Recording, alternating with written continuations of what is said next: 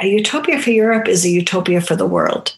We have to remember that unless Romani people are safe and secure, the rest of Europe is not going to be safe and secure. And that's that's the utopia is that we all live together and we we create love and we create beauty and we create knowledge in a secure way together.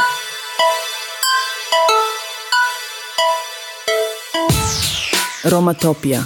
Roma taj sintura čeren svato katrlenđi utopia. Sarbi šaja e Europa tharate avel. Hello, Lecho Divas, and welcome to our next episode of the podcast Romatopia. Roma talk about their utopia for Europe.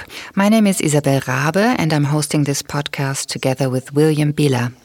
Hi, and a big welcome to everyone also from my side. In this podcast, we are going to talk to Roma from all over Europe and beyond about their lives, about their experiences, and about their utopia. We want to present counter images and counter narratives to oppose stereotypes and prejudices. In the coming months, we'll be talking to a number of noteworthy community members from a varied cross section of the Romani peoples. I'm really interested in hearing about what being Romani is to other people because we don't often get a chance to discuss such things. For those who do not know, the Romani peoples are Europe's largest minority. This includes Sinti, Roma, Gitanos, Romanis, and other groups who loosely share a common ancestry and have been present in Europe for well over 600 years. Through linguistic theories, we know they originated in India, traveled through Persia, and were present in the Eastern Roman Empire for some time before dispersing throughout Europe. Their economic and cultural contributions have historically been overlooked. Their history is an integrally interwoven part of European history, which also is often mistaken as one of external exclusion and hardship. Though periods of extreme persecution did make their mark well before the 20th century and the genocide which we suffered during the Second World War.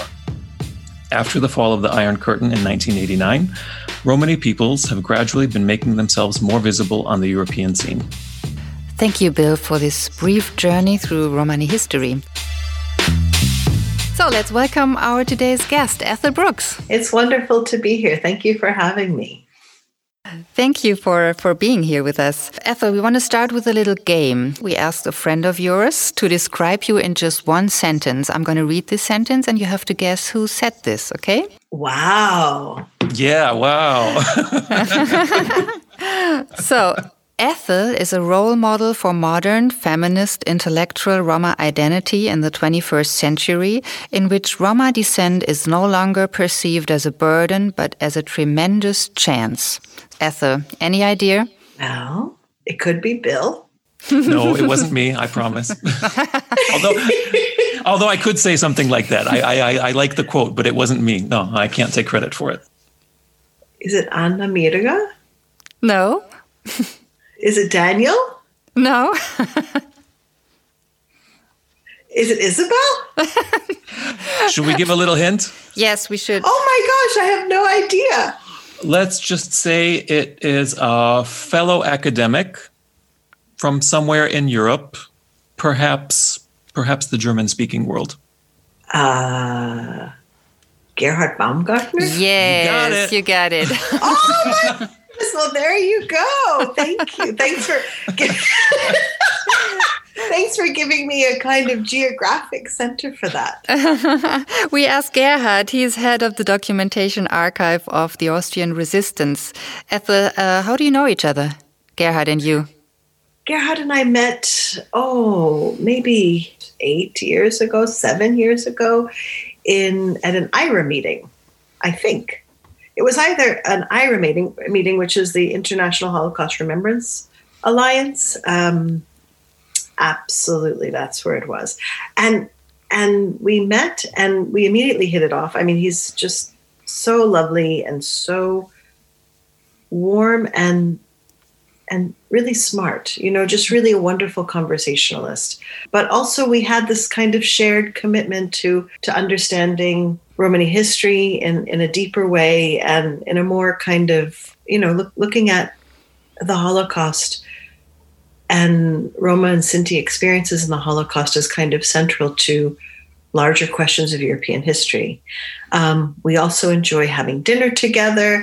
And I'm also thinking there was, even before we met, I knew about his work. And in particular, I remember the first time I was in Austria and I had been invited to a lecture in Graz. And I, was, I had, I had, I think I had like a week long residence in Graz. And as I was on the bus coming in, I, I realized that I thought that there was a Gerhard Baumgartner in Graz. So I contacted this person and I sent these emails and I never heard anything. And then when we met finally a year later, I said, you know, I remember when I was in Graz, I was trying to find you and I was sending emails and I, I think I called your department. And he said, oh, no, no, that's the other one. There's a, you know, that's the one in, a, in the business school or the economist or something. It's a different Gerhard Baumgartner. oh, you're kidding. no. Oh my god! Oh, because I was I was gonna say uh, I think I also met him around 2012 uh, in a different location, and mm-hmm. I also have trouble contacting by him by email that he never responds. Actually, me too. Me too. It explains a lot. it was the other one. It was his. It was his doppelganger. Over Maybe there. he just says there's another one. Maybe there isn't one. He's just saying that. He's a man of mystery anyway, moving along, Ethel, I would like to ask you a question. Could you describe yourself in one sentence? Wow. Uh, in one sentence. Or a couple of short ones. I am I am generous and outgoing and I I love people, but I also have a deep sense of who I am and what I think is right. Oh, thank you. Well, I'm going to read a little bit of your CV off to to our listeners here now. And uh, okay. Uh, and but before you do that, I'm really oh. goofy oh. as well. Sorry, I'm just very goofy. so okay, now you can read. You can read anything off of my. CV. Okay, thank you. Yes, it's that's clear. okay.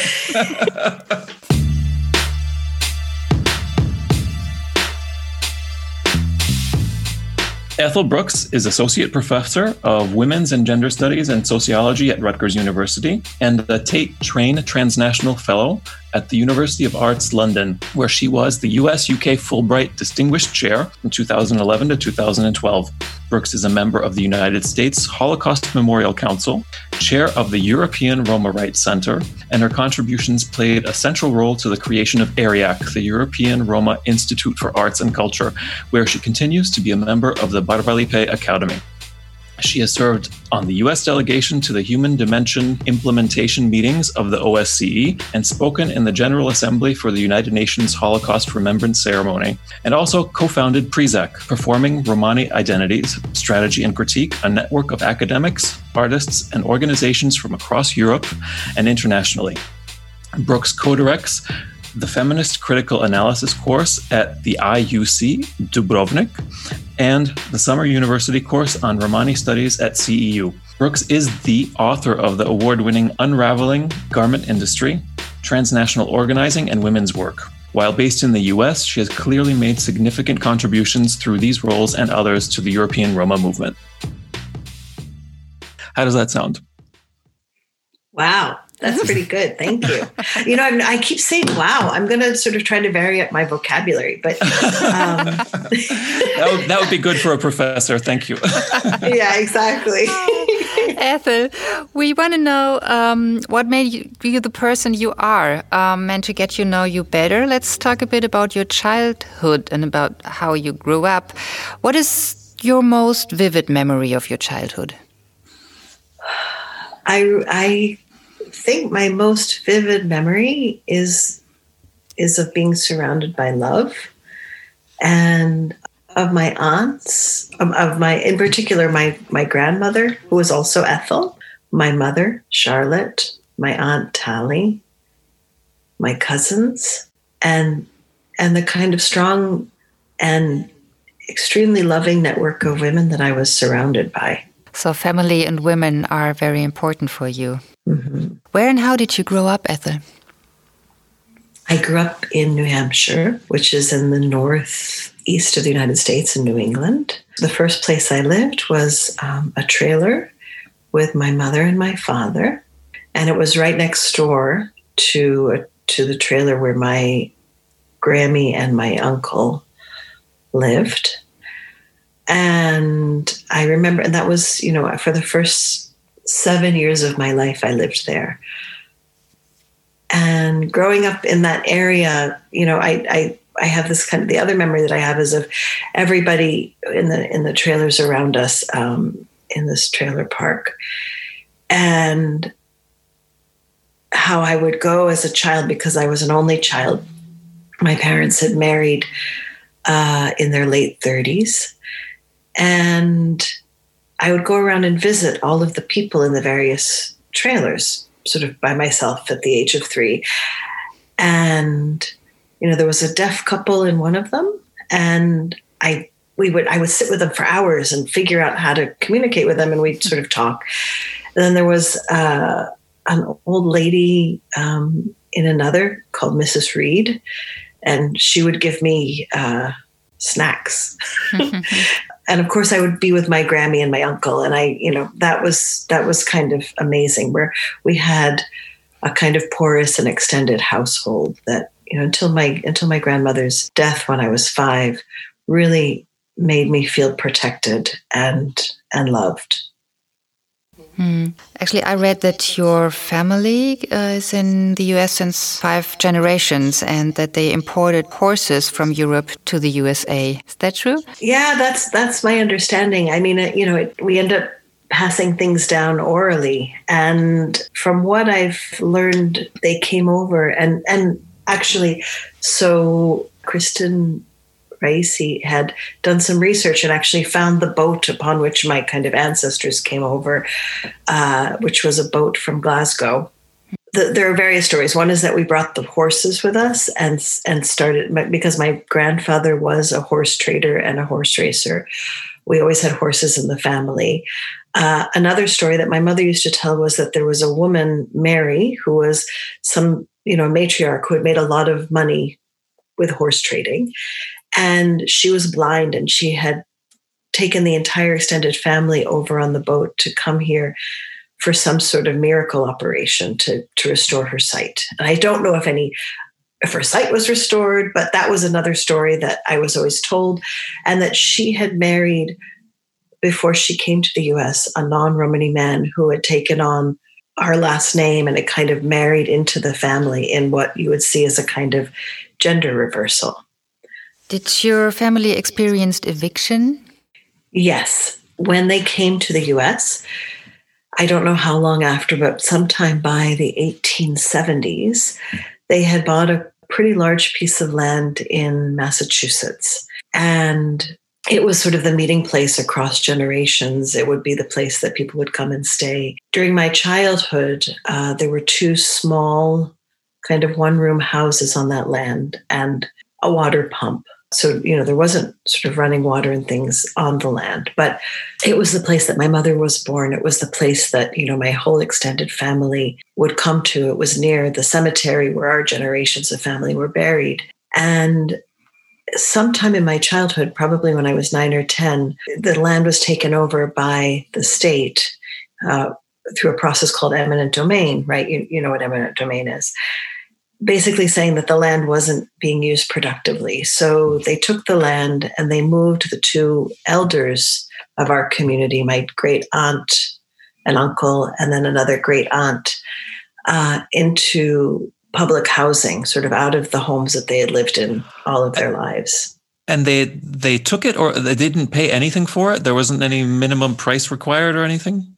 I'm sure there was a minimum price required. Okay. Um, but you know that's how evictions work, right? Yes. You yeah. you give the minimum and you kick people out, even when you've got this kind of land that is really central to your family.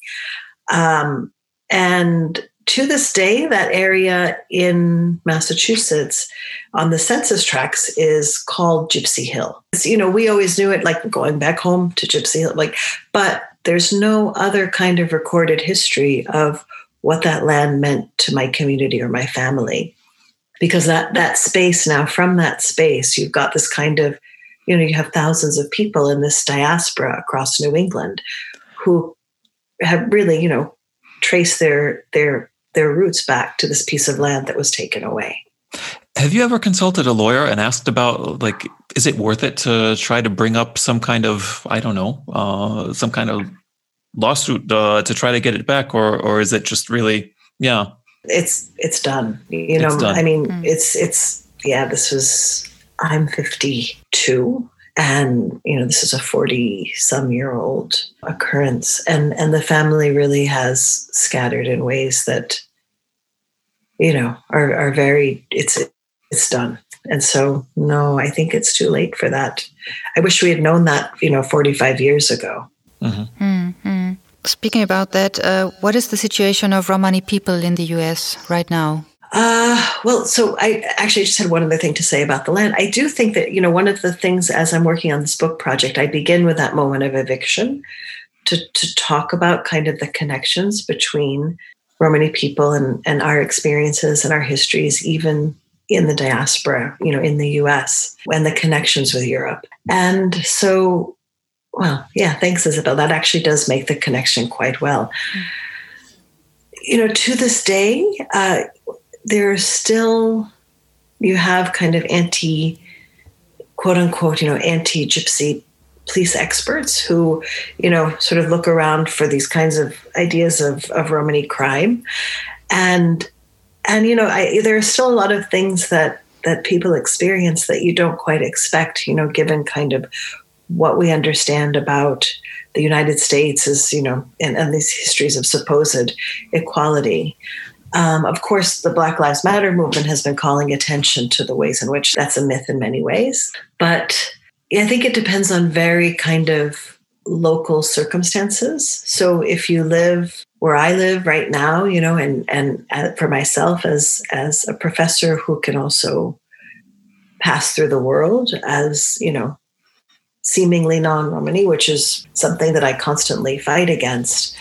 You know, there's there's not there's not a lot of I don't have a lot of persecution, you know, and that's that's partly because of the way in which Romani people kind of move in the world, right? If we're with our families, if we're with um, our communities, then then we're targeted. And you know, growing up, my mother they they had been kicked out of school. They they didn't experience, they didn't have the kinds of of security that you would expect simply because of who they were. And then for me growing up, you know, there was always a kind of, oh, she's, she's, you know, she's one of the Gaje would, oh, she's one of us. And then they'd realize, no, actually, this is where she lives. This is who her family is. And I would, you know, friends would be taken away from me. Their parents wouldn't let me play with those those friends growing up once they figured out that I was Romani. And there was always this constant kind of raising of, um, or, or the fear that you know you'd be that that kind of insecurity right that everything could change and shift under you and i think in the us as well you know you have recent roma migrants who continue to experience exclusion and you have kind of long-standing romani you know communities like like my own where we don't necessarily always experience on an everyday basis but there's always the fear that all of a sudden as i said the ground will be taken out from under you. Hmm. But the teachers in your school, did they did they know or did they treat you differently? Do you feel that that your education was affected? I mean, you talked about the parents and the other kids mm-hmm. uh, in the community, but what about the actual instruction? Yeah. The teachers didn't know. Um, you know, I was a really good student, and my mother, you know, one of the things growing up, we would go to the library twice a week and bring home stacks of books and my mother always made sure, you know, I, I had to get all perfect grades. And, you know, there was this, this way in which she was really, I think because she herself had been denied school and, and she loved learning and she loved reading, that she really, you know, pushed me to kind of excel in everything. And so the teachers didn't know. And what, what would happen in the classroom would be that we, you know, we'd be kind of going along, doing our work and then suddenly one of the kids you know and i remember this vividly from when i was a teenager or, or they you know just bring it up randomly in the classroom like oh gypsy girl go sit in the back of the room and i think the teachers saw it as a joke but it would be a kind of a constant thing that would come up from some students in particular. Oh, and they were uh, too clueless to know that they should say something. Yeah. And there were a couple of times where I would go sit in the back of the room because, you know, the, the kind of teasing would would become so strong at that point. And I don't the school just had no idea of how to kind of even though I had cousins in school, you know, we there was a pretty pretty significant number of us um, in that school system and yeah, the teachers were just clueless. And when you moved on to university? You know, I'm a first generation, you know, our generation was the first to finish high school. And I was the first, uh, I'm a first generation college student, you know, and, and so university was none of us, you know, that I was the first one. And it was very lonely. I went to a very elite university on a full scholarship, you know, kind of amazing. Uh, but it was only me. I was the only Romani person there.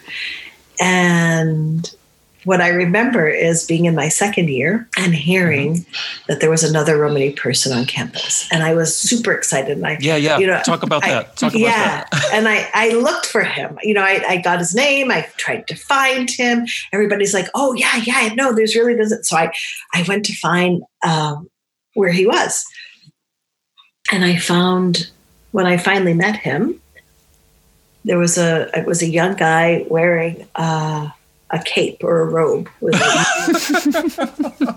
with like moons and stars and you know he he had a little bag of tarot cards and he's like yes i am a gypsy witch right it was this whole thing and and i was like oh okay hmm. and you know and then i find out you know later like he's he's what he's done is he was like me you know he came from from a working class or a poor family, you know, on full scholarship like me and racialized, but different, you know, he was he was Puerto Rican. And for him, he really thought that if he, you know, if he claimed kind of this identity, that it would be something that would allow him to come into this, this school in a way that was much less stigmatized. And I think what he didn't realize oh. is that he was taking on another stigmatized identity that was really, I mean, one that that has become also on the other side so exoticized in a very deeply racist way you know but he was he was sort of taking on the mantle of racism in one way to hide his own kind of vulnerabilities in another mm-hmm. Did he know that uh, gypsy or roma are real people or did he just think about it as something i don't know um, fairy tale character yes i think that was it and i you know of course i i I talked to him about that. And that was, you know, there was this I think one of the things that you always try to do is to say, wait a minute, you need to know this. We're actually, yeah. you know, we, we, we have a history, we have, we have a language, we have, we have uh, a culture and we're not, you know, these kind of mythical creatures like, like wood elves or sprites. I mean, that was sort of, you know, where I, yeah, we are people. Ethel, um, when did you become a feminist?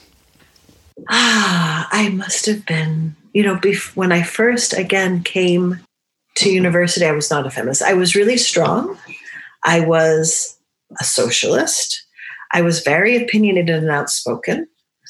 Um, and I was really committed to social change. But at the very first, kind of when I first entered into this world, I really thought that being a feminist and being Romani or being, and you know, we're kind of antithetical. So, what I, you know, what I realized over the course of my my very early twenties, you know, going from a teenager into my early twenties, when I started to think about all of the strong women in my life and and my own strength, and then I started to sort of read more feminist theory, but even before that, really thinking about what it means to be a strong woman. It was then that I became a feminist. And I think it took a couple of years as I was kind of going through that process to actually claim the mantle of feminism. And, you know, and to think, okay, this is, yes, because I think the other side of it is even though I know how strong all of the women in my family are, I know I know that I'm strong in many ways, but to claim the kind of authority that I thought, you know, for years I thought, oh, feminism is out there, it's out there. I clearly am not, you know, but to actually be able to claim the authority of feminism, of a kind of knowledge production, of just, you know, being being who I am unapologetically was something that was quite life changing. Mm-hmm, mm-hmm. Yeah, and it later became one of your central research topics. We get back to this later. Mm-hmm. Mm-hmm. Ethel, you travel a lot between Europe and the US. Where Not exactly now. is you? Not now. No, not now with COVID. That's true. Yeah, not for at least uh, since the lockdown. Um, Yes, because we So- don't want me to get in trouble. No, of course, of course, absolutely. Where do you feel at home? Where's home for you now? Home is always where my family is. It's my my my little family here in New Jersey, but it's also my family in New Hampshire and Maine. My my cousins, my sister. I you know my cemeteries. Uh, I wish you know is where you know where my mother is, where my father are. My father is. You know the the places where I have those roots, but also the larger family you know, which I, when by that I mean, you know, in Europe, I feel very at home if I'm with the people that I love. And that means, you know, my friends and my Romani brothers and sisters and cousins, all of that, you know, within Europe. So I feel at home in a lot of places, uh, as long as there are people whom I trust and whom I love and who trust and love me there. Given given that uh, yeah, you have traveled a lot between the two, um, Mhm. and you are based in the U.S. Do you have any, let's say, general impressions you could maybe share about what you find as an American coming to Europe? Uh, Europeans often have a rigid idea about identity. Do you do you have that impression that Europeans think this way, or is that just uh, a stereotype of Europeans? Uh, I think yes and no. You know, it's been uh, the first time I ran when I was in Dubrovnik the first time.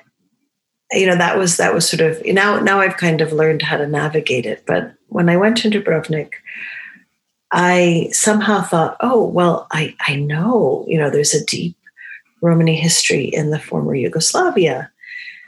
And I walked into the room and I really thought also that the US and my own kind of trajectory, because I was in the US, would be, and at that point I didn't really know, you know, the, the kind of ways in which segregation and the kind of refusal of education for Roma in Europe manifested itself in very much the same way as in the US, so that I wouldn't find another Romani person in a higher education room at that time, right? You know, now I would, but still it's very rare, right? And that's that's work that we have to do. But when I was in Dubrovnik and I sat, you know, talking, we were all talking about our work around a seminar table at this feminist conference. And when I said, well, I'm I'm Roma, I'm, I'm Romni, and you know, how many of you you know have like can we talk about this this as a research topic but can we also just talk about what it means to be in this space for for other other roma in the room?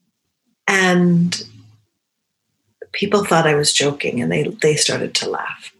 Oh, and someone said sure roma are everywhere. And and i still I, I didn't it sort of hit me right that not only was i again the only one in the room at that time but that people thought it was absurd that I could be even asking that question. And I, I, I started to cry, you know, in front of, in the middle of this seminar.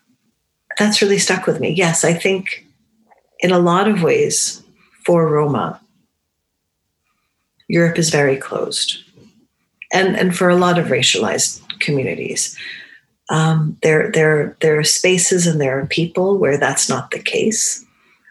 But we can see it in you know the rise of i mean I, I but i can't say it's any different from the us because we've got trump but in the rise of, of, of nationalism and the ways in which you know as borders become more open some members of society close you know from brexit to you know orban in hungary or to you know to the various right-wing movements across across europe and the ways in which it's become stronger in recent years when you can see that there is a kind of closeness that what what's heartening is that there are Europeans who actively fight against it And our work also as Roma is to continue to open up those spaces for ourselves and for everybody. Yeah, yeah, yeah. And that's particularly hard, as you mentioned now, now that uh, there has been the lockdown, there are travel restrictions. Um, how did you experience that personally, you with your family? The lockdown and travel restrictions. Well, we're here. Yeah. All of us are here. You know, and as I said, it's it's always really important for me to spend a few weeks home, you know, in New Hampshire with my. Were you allowed to go from between New Jersey and New Hampshire during this well, time, or were you allowed to go out of? I don't know how strict the lockdown was in New Jersey compared to New York City, and it was very strict. I mean, so our in the Northeast, it's been very, very strict, and there have been very strong kind of the laws against movement have been, you know, very firm for the good. I mean, that's we we shouldn't be moving in that way, right? So it was really t- it was touch touch and go for a while because, and I was you know calling my my cousins and you know my sister and saying, okay, I'm going to try to come. I'm, we're going to try to do this in August, and and my cousin, who's you know sort of like my my best friend and my you know my sister my best friend she's just like no you're not coming no you're not coming it's not safe and and at the moment around July when the, we we we had a kind of travel an opening for travel, but only for certain states who had you know come under a certain level of infection. So that meant New York, New Jersey, Connecticut, and then Maine, New Hampshire, Vermont.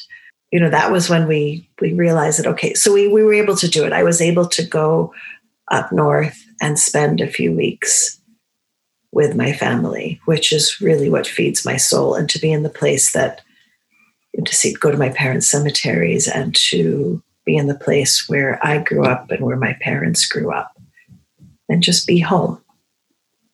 Okay, thanks. Since we cannot meet in person due to the pandemic, um, you cannot pass by and bring us a cake or something, but we anyway asked you for a virtual gift because we love gifts. Um, and we ask you to bring an object, an item, whatever that tells an important biographical anecdote or an important moment in your life or which represents a central idea or guideline in your life. So, um, what did you bring us, Ethel? Well, next time I see you in person, I definitely will bring you cake. but in the meantime, I brought a few things, but I think the one that I want to talk to you about, which you can't see because this is a podcast and not a, a video shoot, is a photo of my mother that I keep on my desk. And this photo that I'm bringing you is, I think, from the 19, maybe from 1965. So before my mother was married, my mother was born in 1927, so she must have been 38. And she's sitting on the steps of what it seems to me is a cottage, but I don't know. And she's she's in a bathing suit.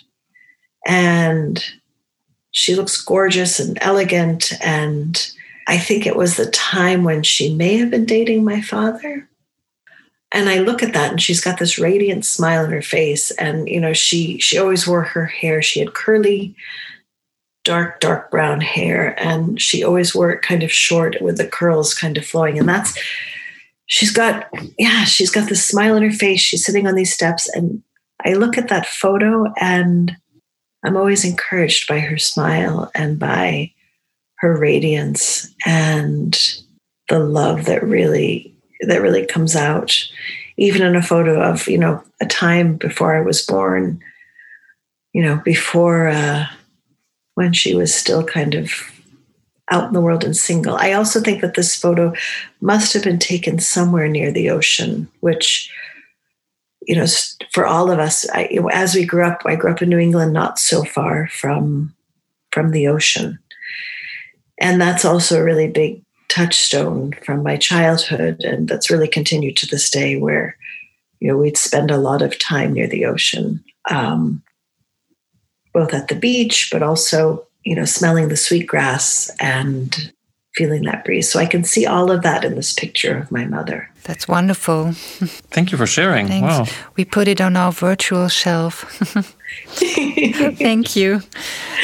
Thank you. Ethel, you're a Romani academic and a feminist, and you always emphasize that you bring in your community and you bring in your family into your work. In which regard?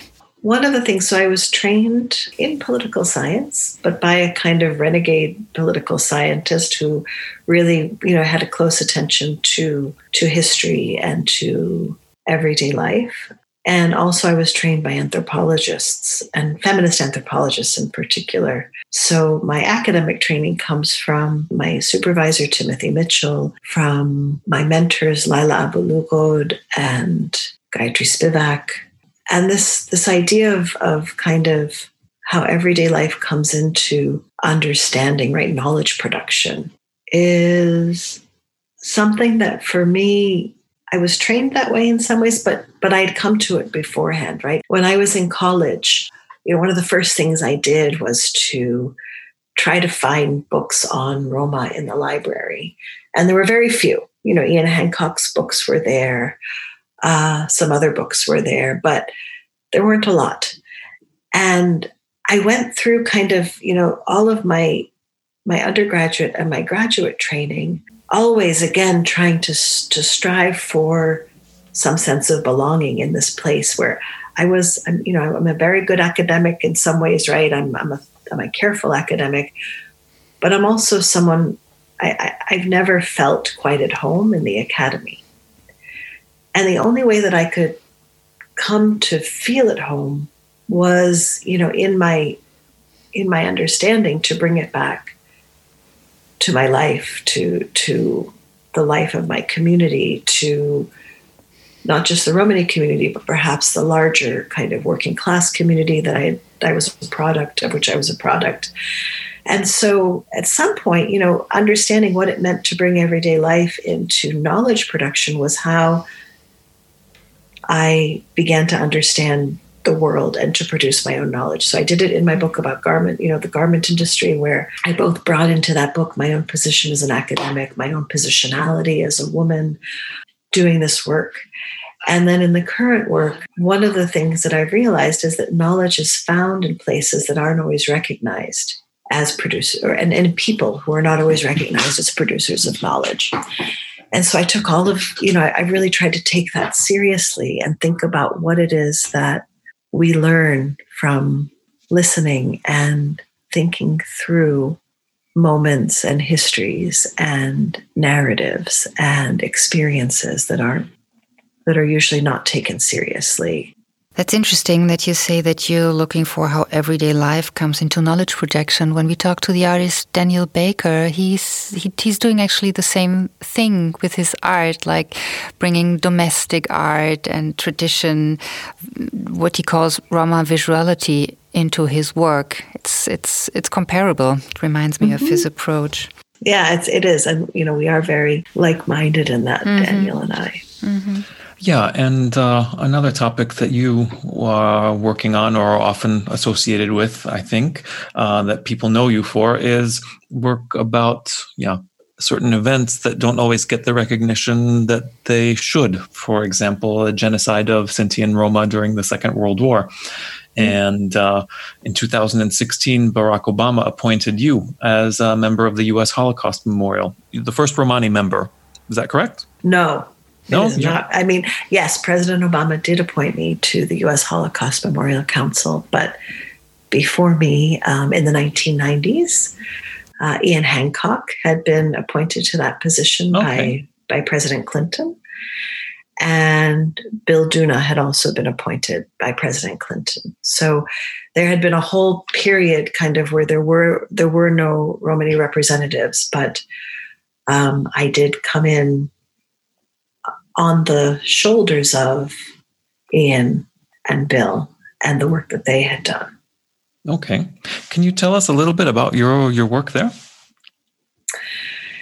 Yes. Uh, so President Obama had had appointed me, and one of the things that, uh, or one of the perhaps the reasons why I was appointed was because I really, uh, you know, the work that I had done in taking Romani experiences of the Holocaust seriously, um, you know, in, in both in relation to the experiences of, of Jewish experiences of the Holocaust, um, connecting them to to Roma Sinti experiences, but also, uh, you know, part of that has also meant really understanding the the, the multiplicity of of archival sources and and thinking about how it is that we can kind of bring Romani voices in without always relying upon perpetrator narratives.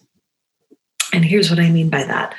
So one of the things that that I think is really key that places like the USC Shoah Foundation have done, right? That the Holocaust Museum has done, that people like Gabrielle Tyrnauer had done was was to take oral histories and testimonies of Roma and Sinti survivors and make them central, or at least you know bring them into the knowledge production and the archive of the Holocaust.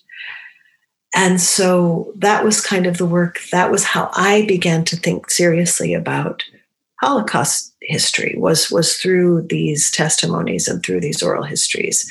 The histories, you know, from the Shoah Foundation, which, you know, they have 402 testimonies of, of Roma and Sinti survivors in kind of every language across Europe.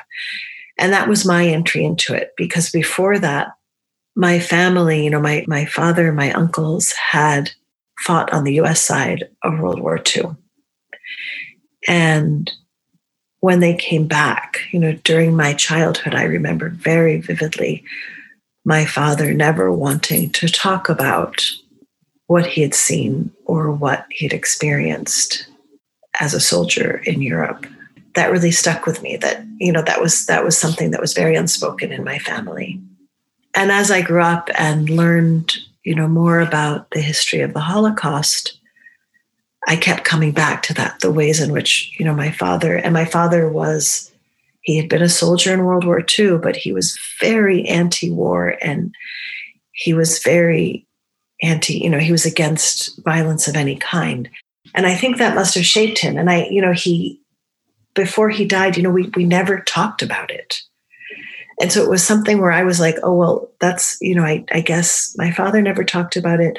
I'm not sure that I can move in and kind of begin to open up those those subjects. So I just, I, I also, it wasn't until uh, I began to watch some of those oral histories and to listen carefully to the testimonies that I realized or that I thought maybe, oh, wow, I can be in conversation with these survivors. And I can think about ways to do this where it's not dependent upon, you know, the, the German National Archive, which was coming from a documentation of Nazi atrocities, right? I mean, that's, which is a very important archive. And it's a very key way to understanding what happened.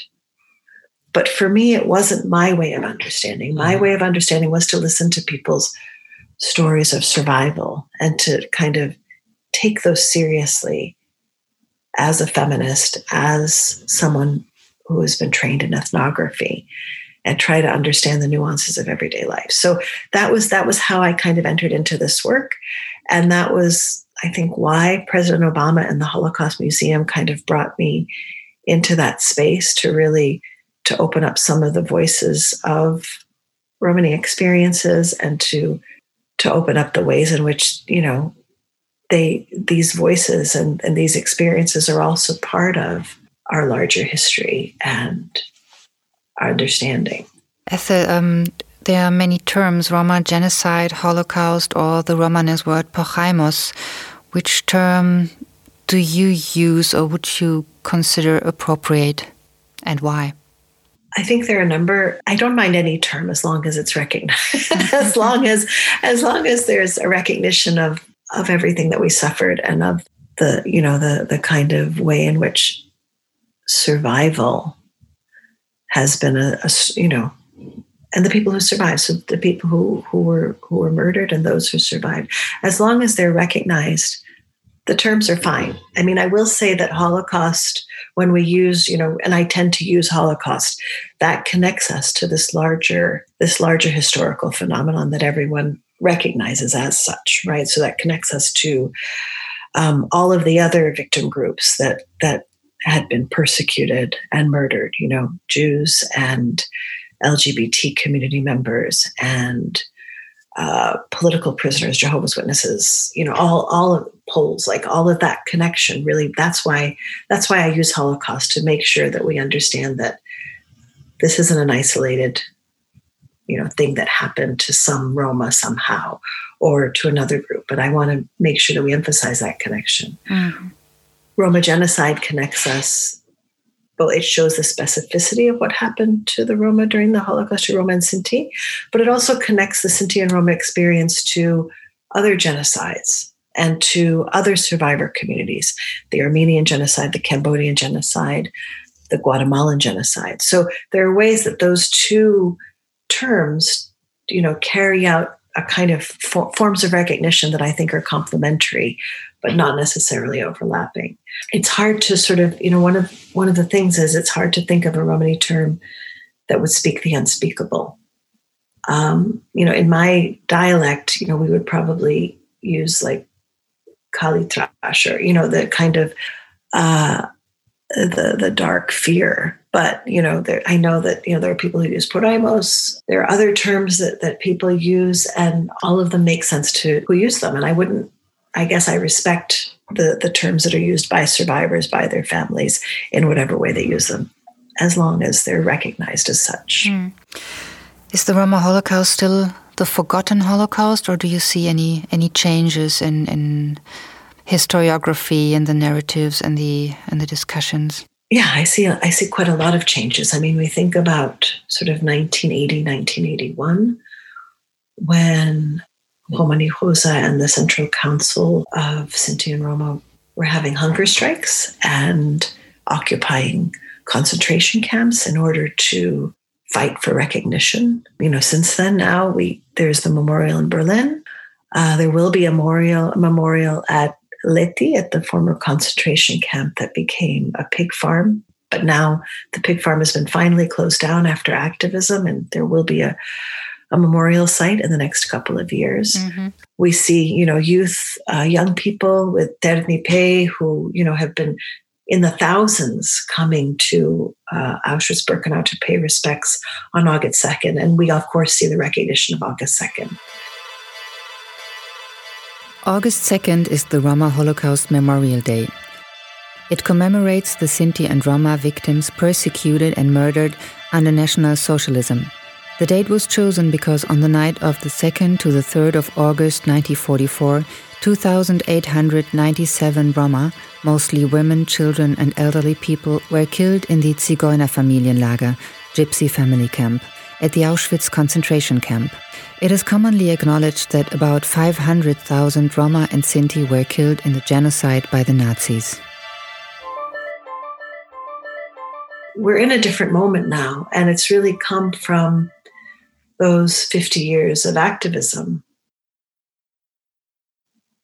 by survivor families and by Romani and Sinti families and, and, and activists who have really pushed to say, no, this is something that's important to our history. It's important to to European history and to world history. So we are seeing a change, but there's still a lot more that we need to do to make sure that we, you know, that moment, that genocide is recognized. Uh, yeah, and and the survivors are are disappearing. They're passing. Yes. They're they're not very many left, and not going to be around much longer. What should we do about this? we have to listen to the survivors, both um, the ones who are with us and also to the records left by those who have gone. And you know, by records, I do mean the the you know the video testimonies, but also the kinds of what what they've left behind and the family to whom they've told these stories. You know, that's again, that's a very Romani way of being. You know that that we pass down our history intergenerationally through stories, right? Through it, through oral transmission. And to remember that that is part of how we can continue to build that history and to understand that history, even as our survivor generation passes. You know, there are still some survivors out there. And I was just, I was very struck uh, last month by the the interview with um, Zilli Schmidt in, uh, I think it was Deutsche Welle, where she talks about, you know, she's 92 or 96. Goodness, I think yeah, she's 96. Yeah. And she didn't talk about her experiences until something like two years ago. So what what really that that struck me, right? That there are stories that are still out there that need to be told, even as that generation is passing, and we need to listen to them. How do you commit the second of August, the commemoration day? We always stop and remember as a family, and then, you know, um, whenever I can be with a larger community on that day, I certainly do that with my family as well. And then usually we we we try or I you know I give some sort of talk or or I'm, I'm usually part of some sort of commemoration ceremony outside of the private one that that my family and I carry out. But it's really important, you know, that we we observe that in the US and in Europe and across the world to stop and to remember the dead. Yes. And to honor the survivors. Mm. Yes. Ethel, reclaiming the camp as one of your main theses or approaches, which uh, has two meanings the concentration camp and the Roma camp. Um, I quote, you said, I reclaim the camp in the name of the political and the name of the avant garde. Can you tell us what you mean by this?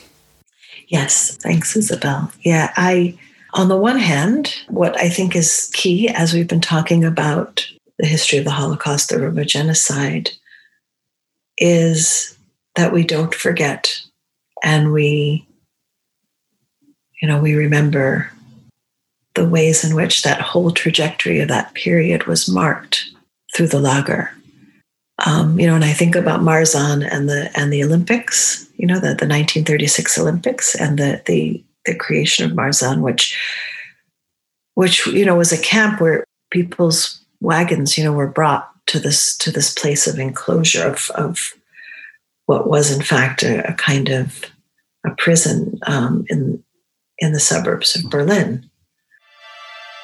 Zwangslager Marzahn between 1936 and 1945, the National Socialists established a forced camp for Sinti and Roma on the site of the today's Otto Rosenberg Platz in Berlin Marzahn.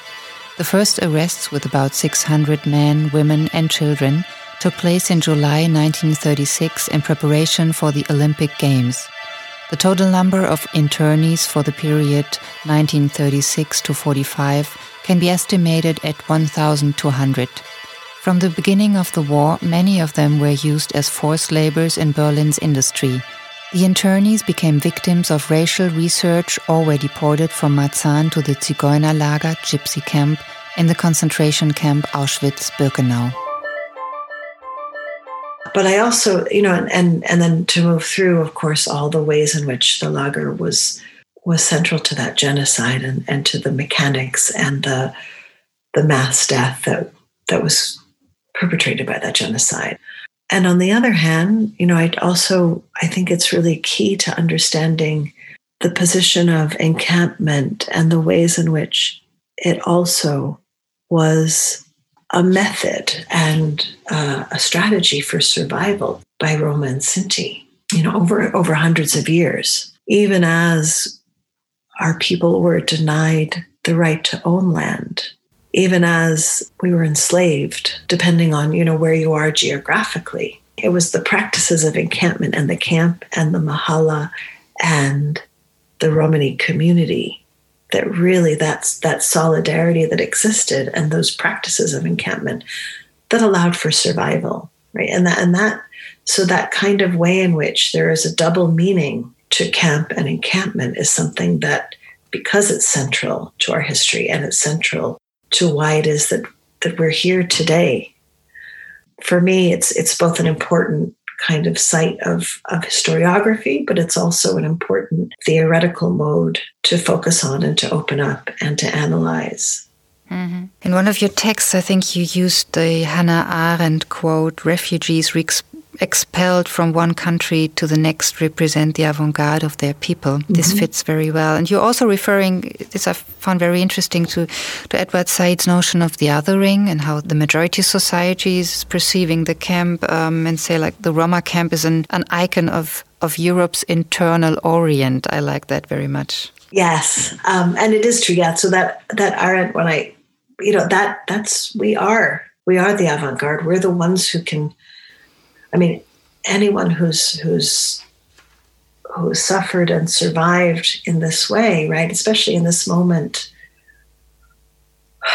when everything thing seems to be kind of up in the air and everything seems to be very tenuous those forms of survival um, and then the history of the refugee the history of romani people is something that we can draw on to, to think about what resilience looks like, what survival looks like, and sometimes what thriving in the face of adversity looks like. You know, mm-hmm. that becomes a kind of model for all of us. You know, even as part of the very reason why we've had to we've had to survive is because of the consistent, you know, internal othering. You know, Roma were we were the first we were the first refugees in many ways in Europe. And when when Roma came into Europe, right, we were greeted with mistrust. We were greeted with a kind of constant othering that we've had to we've had to fight against. We've had to not endure, and because you know that's something I guess you do endure it, but we've had to find ways of of making life and making beauty and loving and continuing to survive despite that. So it's the unconventional approaches of the rama right? Yeah. Mm-hmm. Yeah, and I think the duality you mentioned, the duality of how you can interpret a word and interpret a word like camp, encampment, uh, but then the duality of how do you use that as a member of the community to your advantage, to look at it differently, to survive in a different way, how people from outside can look at it in two different ways. This added layer of I don't want to say mystery, but the complexity of the theory and how you apply it can reveal a lot as well. And I think that you've explained that very well. Yeah, and I think the other part of that is, of course, in this moment when we're toppling monuments, right? Monuments to racism and monuments to imperialism, you know, in in the in, across Europe and in the U.S., right? Because that's been something that has marked the summer. One of the things that you know keeps coming back to me is Edouard Glissant's point about you know our monuments are elsewhere, and I think for for Romani people, for for other racialized communities, for feminist communities, you know that's we are in many ways anti-monumental.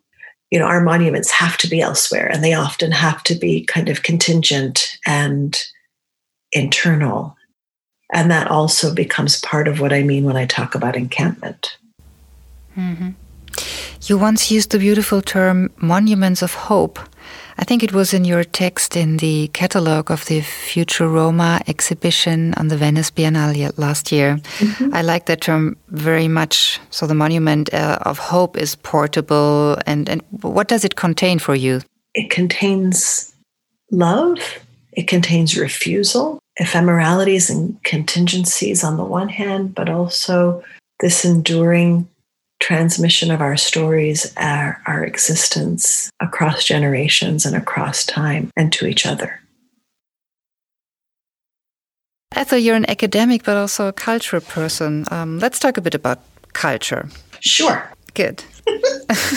well, this podcast aims to show that Roma are central to European history and culture, to which you have made a lot of contributions. Where are these contributions most evident to you?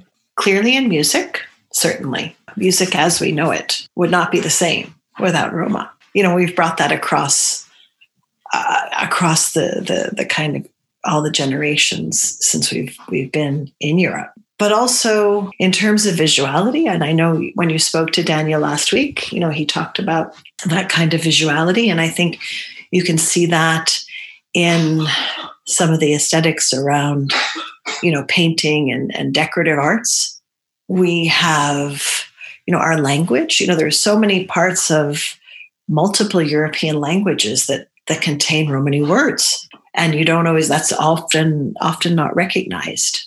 And and, and i can think of other ways of knowledge production right? I, you know from what I would argue, right, the ways in which psychoanalysis you know comes from things like fortune telling where, where you read people and you work with people to kind of have them come to a different truth.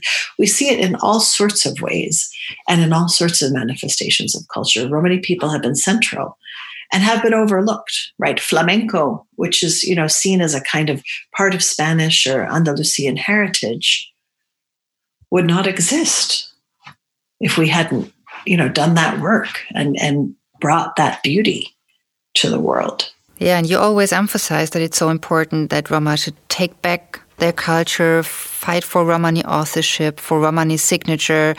What strategies are there for doing this? Well, I think, uh, you know, uh, ERIAC and the Roma Archive are two central places where that's been been happening, where you know you bring together Romani culture and knowledge production, um, and you show the kind of breadth and and depth of that.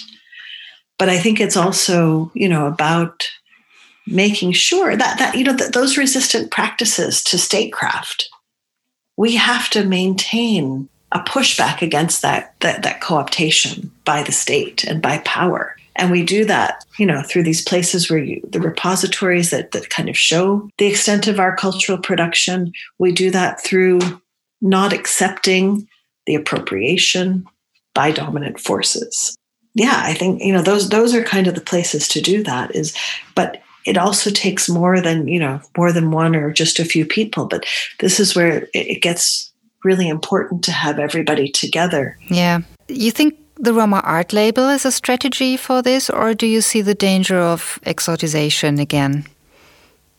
I think it has to be, it would have to be done very carefully. You know, we don't want to build upon something where you know it's just dependent upon stereotypes. But i think if it's done carefully we can we can begin to open it up to the nuances and to see romani artistic production in all of its complexity right? So there's not just part of it is you know we can't think that it's just one kind of folkloric model or you know one kind of uh, you know something that is always easily recognizable as romani but that romani artistic production it does span generations but it also spans genres. It's again to go back to some of my argument around the avant-garde it's not only fueled the avant-garde as we know it but it's constantly evolving and changing in ways that are are very much about the conditions under which people live and about the conditions of production.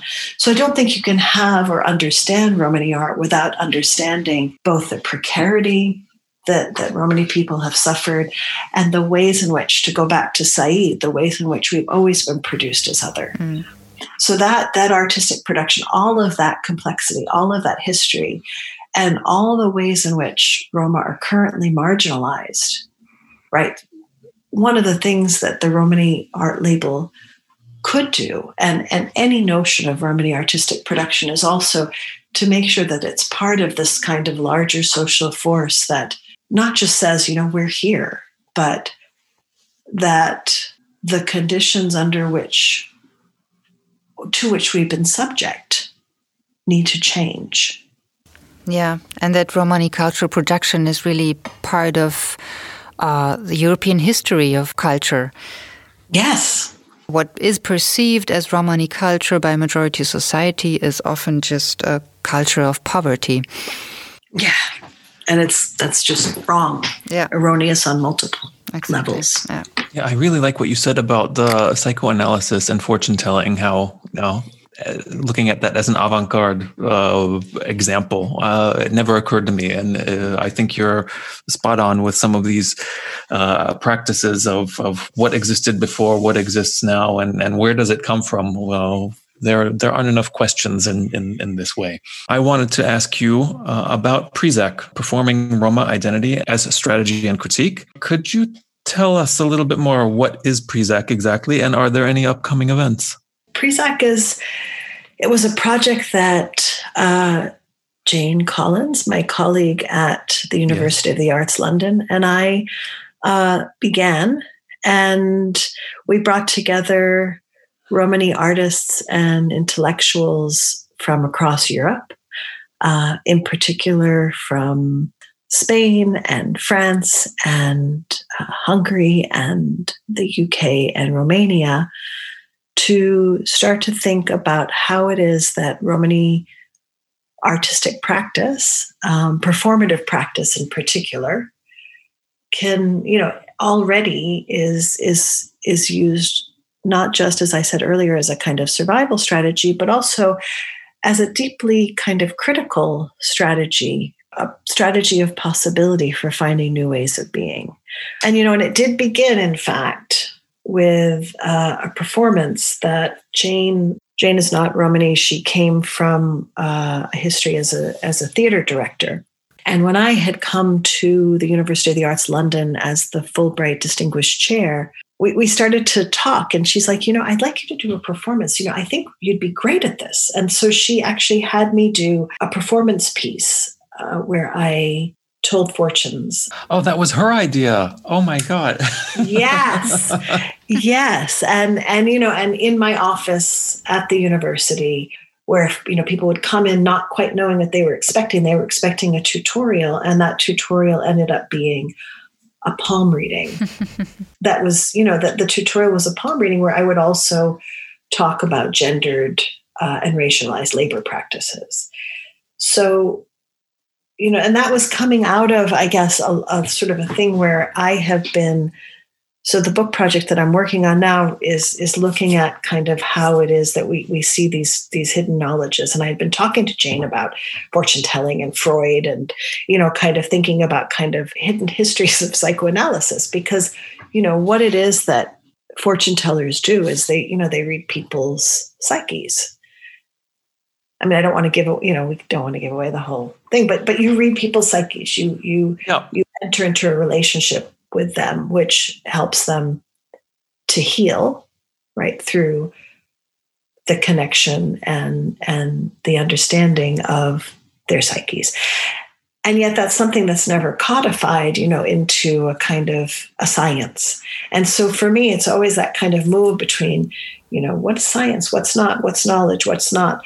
That that came out of so we, we began that that in one instance and then um, i developed that as you know in various places in europe including at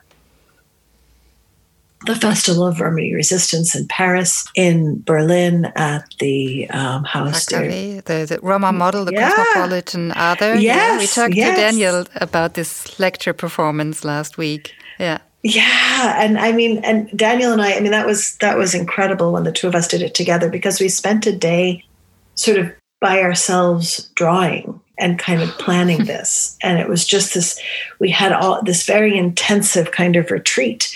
And then we came out in public and we got attacked in, in some you know i don't know if daniel talked about that but we were the subject of a kind of of, of art leaks. Uh, you know where people were very upset that they they saw us as replicating harmful stereotypes. Mm-hmm on the one hand. And then on the other hand, when we got there, uh, you know, there was one woman in particular, uh, a South African woman who stood up and said, the opposite like you're selling your magic you know you're you're giving the tricks to your magic. You're a magical people. So we, we were criticized from both sides right? One was this and and so what for me that showed was how kind of powerful and productive this could be is really thinking through in a critical way in in a in a kind of um, strategic way about the possibilities of pushing back against the stereotypes on the one hand, but also building upon the kind of knowledges that we often push aside on the other. So, so that was that, and you know, and Bill was part of uh, is part of PRISAC, yep. um, and you know, we we have friends and co-thinkers and producers across Europe who've been part of that project there's nothing coming up. You know, we have COVID. yeah, yeah, yeah. COVID is coming um, up. you know, but maybe we have to think about about reinvigorating some of that, you know, for the kind of digital world, because as we know, you know, in the current moment, uh, in various parts of Europe, Roma were blamed for the spreading of COVID, right, by in by nationalist groups, by nationalist governments, And so. So, if to invent a digital decolonial palm reading, maybe. Exactly. but you know what just what just comes into my mind is it's really interesting uh, that that a group always that always looks into an let's say an uncertain future through persecution, through marginalization, through nomadism. That this group is now predicting the future for members for, of the majority society. This is quite interesting. Yeah. Actually. It really is. Absolutely. Yeah, art can be a very powerful tool of resistance. So, do you think that Roma art can offer enough resistance, or what does it need to, to, to fully develop its power? I think, I mean, it, it has developed enough resistance to allow us to survive and to thrive and to continue, even in the face of, of waves of, of persecution and of marginalization. That said, you know, it shouldn't be that we keep having to produce knowledge and to produce art in the face of adversity. So, you know, with support and with recognition by a majority society, which again has begun to some extent, but not, you know, it's still a struggle and it's an uphill struggle because, you know, there's always the expectation that Roma will get by. Roman, Roman, Romani people and Roman Sinti will just get by with whatever the world gives us. And we will. But my goodness, think about what we could do and what kind of change we could uh, could enact with a kind of deep support and recognition of all that we've done. Yeah. You said before that um, Roma have maintained their history and culture through uh, intergenerational transmission of, of memory. So the traditions and culture have been passed on from the older generation to the younger. Can you give an example from your own family? Yes. Um, well, I, I the, the, example that I began with, even you know, the story of my family's arrival to the U.S., mm-hmm. but also the language. You know, again, we're not taught mm.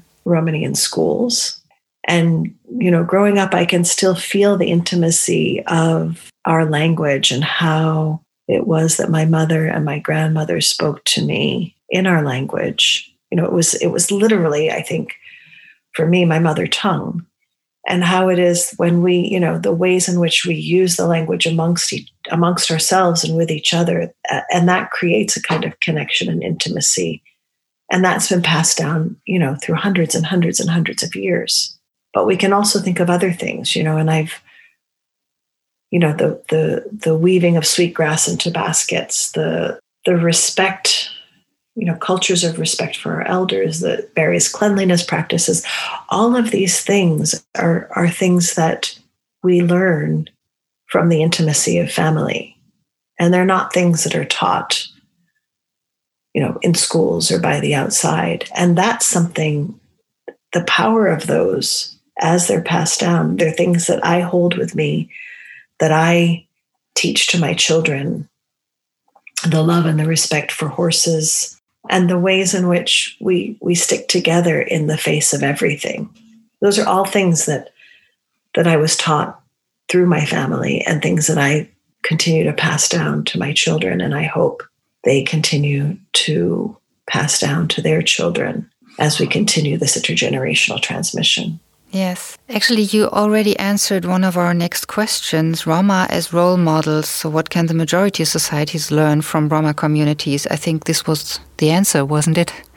Mm-hmm. Yeah, I think so. Coming back to what you were saying, that uh, there's a lot of things we don't learn in school a lot of mm-hmm. things that people don't learn about us in school. Make a little bit of a jump here. And there's not any way that you can learn in school how to get your name on the list at the United Nations to be able to speak on uh, International Day of Commemoration for Holocaust on the 25th of January, like you did uh, in 2013. That was quite a special uh, and amazing moment, a historical mm-hmm. moment. Can you tell us a little bit about how you got to do that, why you wanted to do that, what, what how, how do you still feel about that? Is that stick out in your mind as an important memory? Yes, I, I mean, I was on the podium that Che Guevara, you know, stood on. among other people. I mean, other people maybe who weren't so uh, good, but but anyway, I mean that kind of that moment was, yeah, it was incredible, and you know, I, that happened because of the activism of Roma and Sinti from across the world. You know, a letter writing campaign that was started by Petra Gelbart, the kind of and and the, the the waves of people who wrote in to say, you've got this commemoration at the United Nations. And there's been very little Romani representation in that event. And again, like every, you know, all of the ways in which we've kind of gained recognition in the world, it's always been through protest and through activism. And I did, you know, I cited the kind of long history, you know, the Romani Rose to Petra coming up to that moment, right? That's that's nearly 50 years of history. So so for me it was it was an incredible moment to stand on that podium where, you know, Che Guevara stood, where other people stood, and to to also then in my speech talk about the heroes that we have you know those who survived the holocaust such as Alfreda Markowska josef titel amilcar debar you know and to really to to think about kind of all the his because the theme that year was something like heroes and those who dared something like that, right? So I talked about the people who were not only survivors of the genocide, but who had been part of resistance to the Nazis and their allies. So that was, yeah, that was an incredible moment. Yeah. This podcast aims to highlight the diversity of Roma, so their different national national characteristics, their heterogeneous cultures, socio-economic differences. So you're part of, uh, let's say, an elite of Roma academics. Um, they are emerging, I have the impression. Are we still far from a critical mass? Yeah, I think we are. Again, that's going to take support in terms of scholarships. You know, we have a handful, maybe a half a dozen people uh, to a dozen. And, you know, we have academics in various parts of the world, but it can't just be a handful doing all this work, right? I mean, we, we can do it, but, you know, I think about Ian Hancock, I think about Angéla Kóczé, about Iulius Rostas, about Magda Matache, Ioanida Costache, Anna Mirga. You know, we could we could think about what that looks like, but we have to support more, you know, more education, the incoming generations. I would not be here today if it hadn't been for my full scholarship you know, two universities. We, we couldn't have afforded it otherwise. And, you know, the fact that there aren't enough bursaries and enough scholarships for Romani academics. You know, even even with the work of mentoring that, that Colin Clark is doing, that you know the others I've mentioned are doing, that mentoring has to be complemented by the training. And so so you've got that at the at the university level, and then you know, when you think about kind of primary and secondary school, there's there are segregated classrooms in Europe. You know, Roma are excluded from school. Yeah, in Romania especially. Hmm.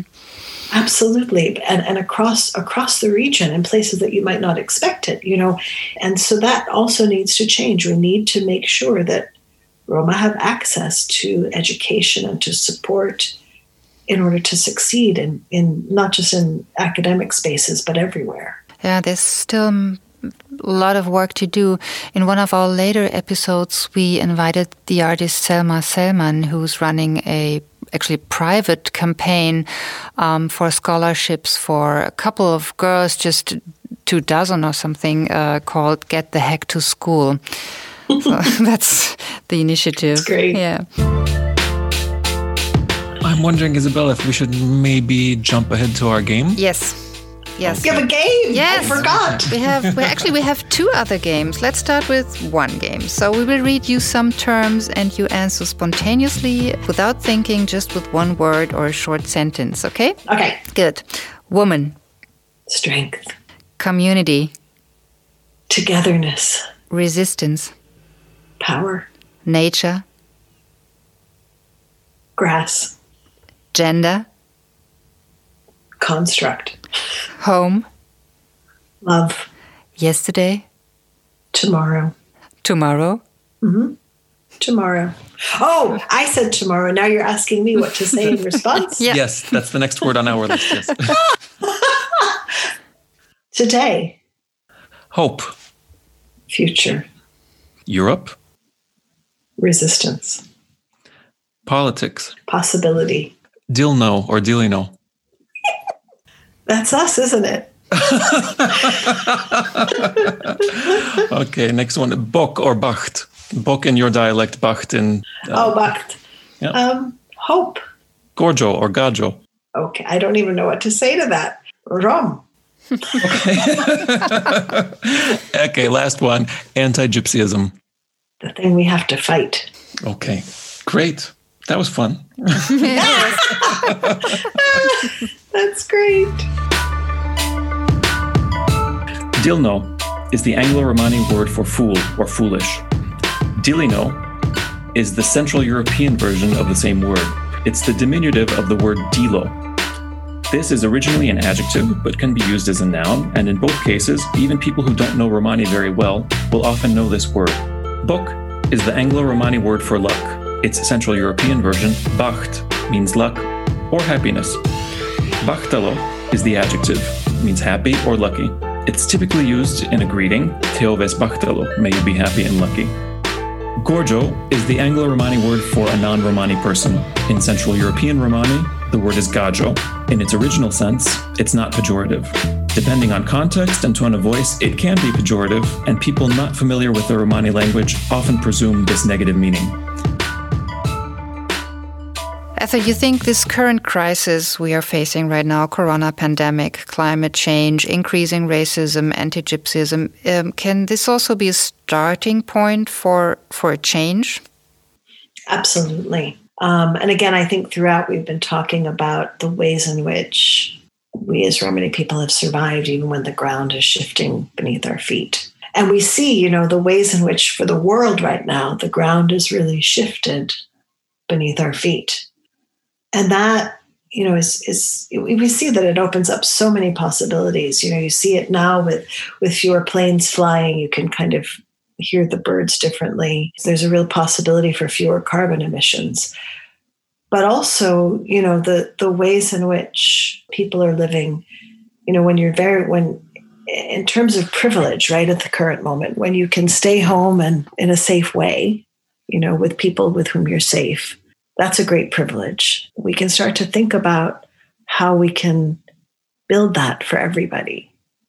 A world without high, you know, high levels and, and overconsumption, a world without inequality where everybody is actually safe to shelter in conditions where they have enough food, where they have enough resources, and where they're not going to have a fear of eviction, where they're not going to have a fear of the threat of you know neo-fascism all of these things right that this opens up possibility because we can see the models where where it can work.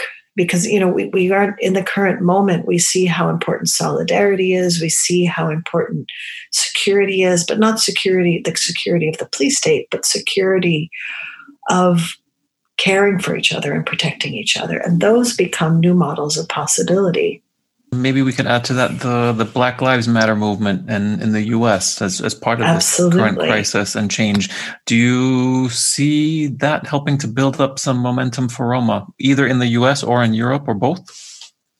I mean, absolutely. The, the Black Lives Matter movement has been inspirational, you know, and it's led by women. It's been something that's been spontaneous in very in various parts of of the US and has had a kind of spontaneous outpouring of solidarity across the world. I mean, you know, it's it's born, it was born uh, in the face of the murder of Black people by the police.